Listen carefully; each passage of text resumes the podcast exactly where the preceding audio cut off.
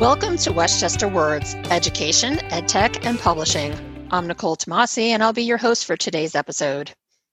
DEI, the abbreviation for diversity, equity, and inclusion, has received a great deal of attention during the past year. However, many companies have been working towards addressing these important issues within their organizations for far longer. Today, I'm joined by Kathy Felgar, who is the Director of Publishing Operations for Princeton University Press. She is here to talk with us about the measures that have been put into place during the past several years at the press towards fostering a more equitable and inclusive environment. These substantive actions are represented by the people who are involved with all aspects of the projects the press works on and are carried through to the content that it publishes. Kathy, welcome to Westchester Words. I understand that the press has made a number of internal changes towards building a more diverse and inclusive structure. What can you tell us about that? Thanks, Nicole. Well, a few years ago, PUP identified a need to examine our practices in the context of DE&I. We launched a holistic strategic initiative in 2018, and our efforts continue to expand. We're striving to examine and improve equity and inclusion in every aspect of our work and interactions. Internally, we have an E&I council, of which I am a member, and an E&I culture committee, which is staff led and open to all staff. We also have a variety of employee resources groups, which are all staff initiated and staff led. Two examples of our ERGs are one for people of color at the press and another for work life integration.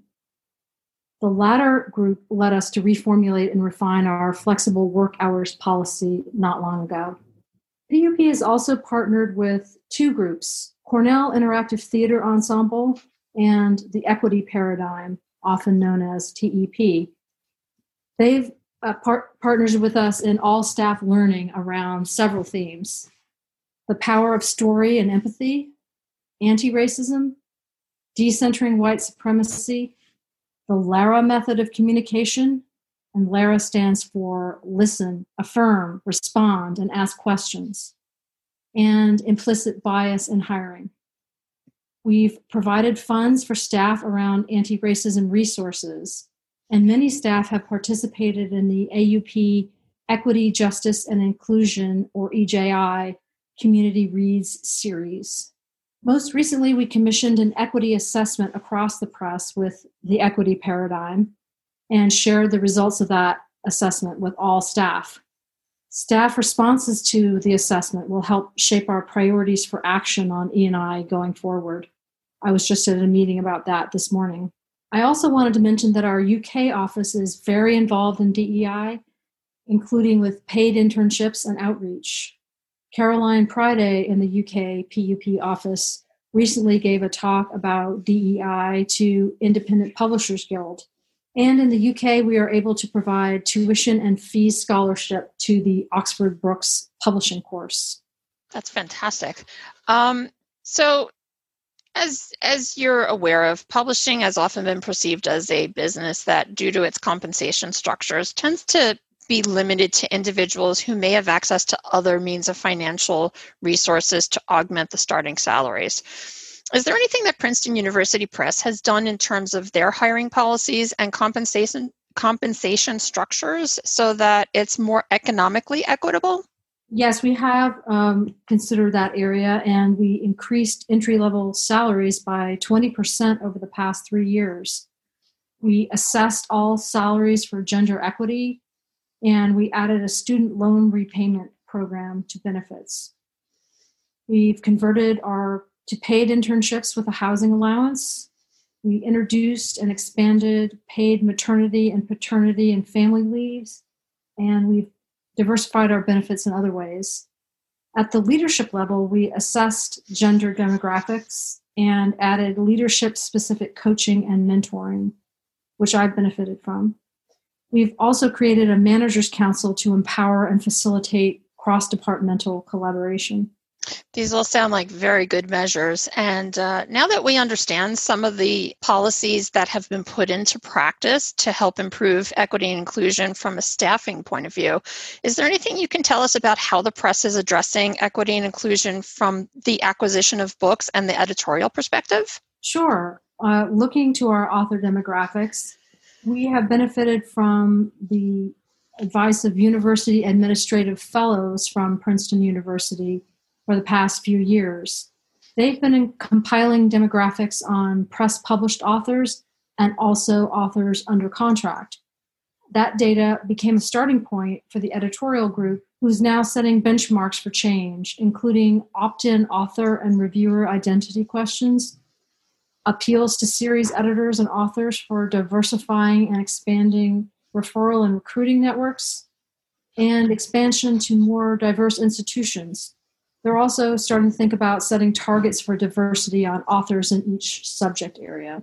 Then in editorial production, we're planning to collect opt in identity information from our individual freelancers, and we're brainstorming around inclusive language copy editing guides and how we might collaborate with other presses around this. The Creative Media Lab or design team is also looking at their freelancer diversity.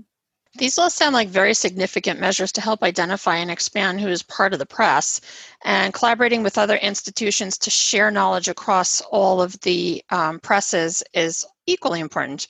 What is there that you might be able to tell us about what the press is working on going forward? Well, I'm very excited that we recently announced our Diversify Publishing Fellowship Program, which has been funded for five years. We're in the midst of hiring our first two inaugural fellows who will start to work on July 6th. This fellowship is designed for people with no prior publishing experience who are from communities historically underrepresented in U.S. publishing.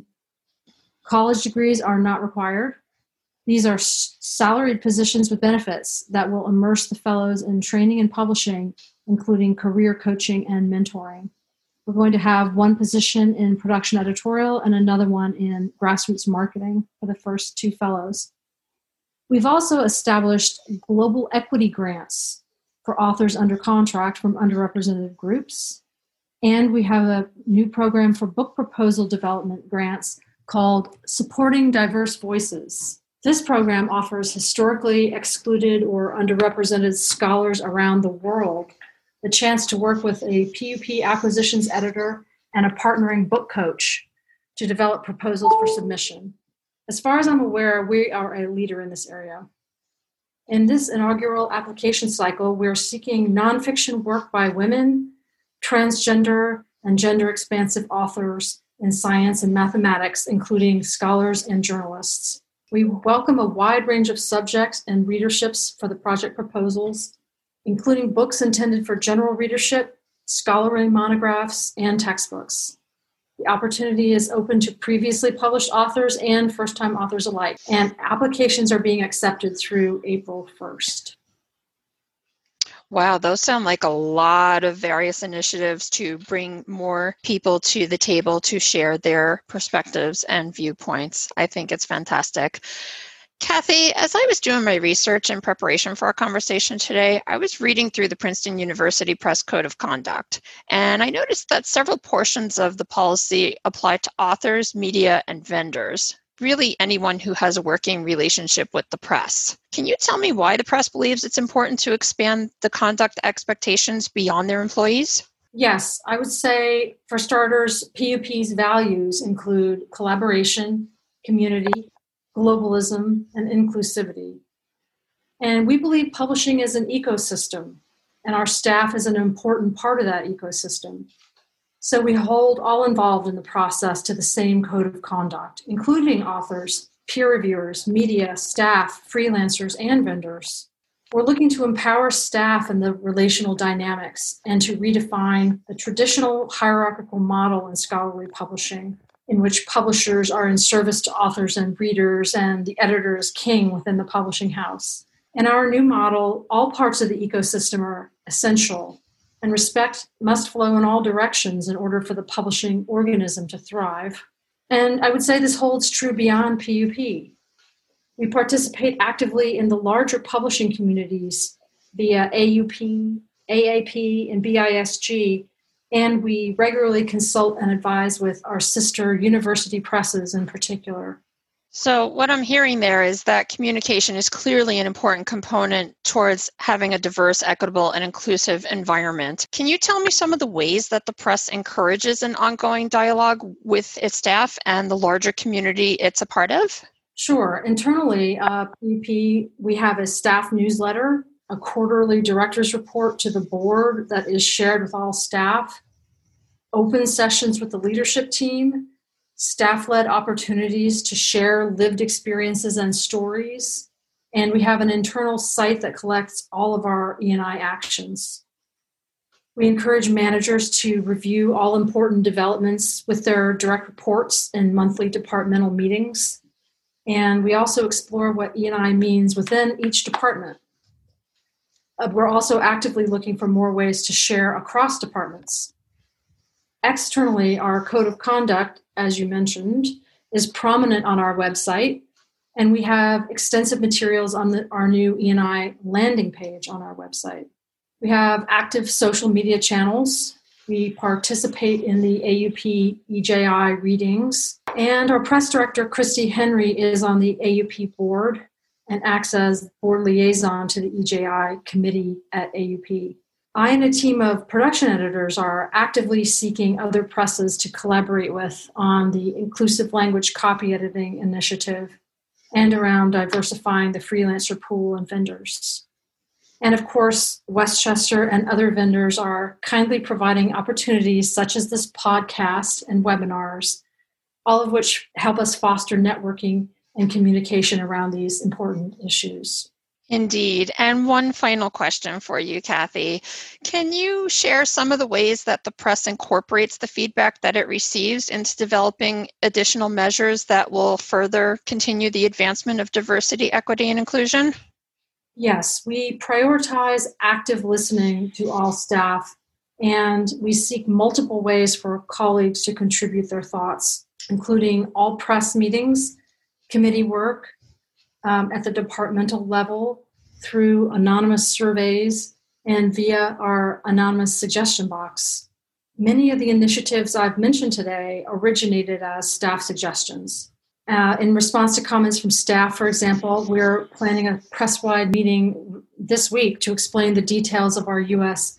hiring, recruiting, and interviewing methods and how we have intentionally changed our processes in that area to reduce unconscious bias.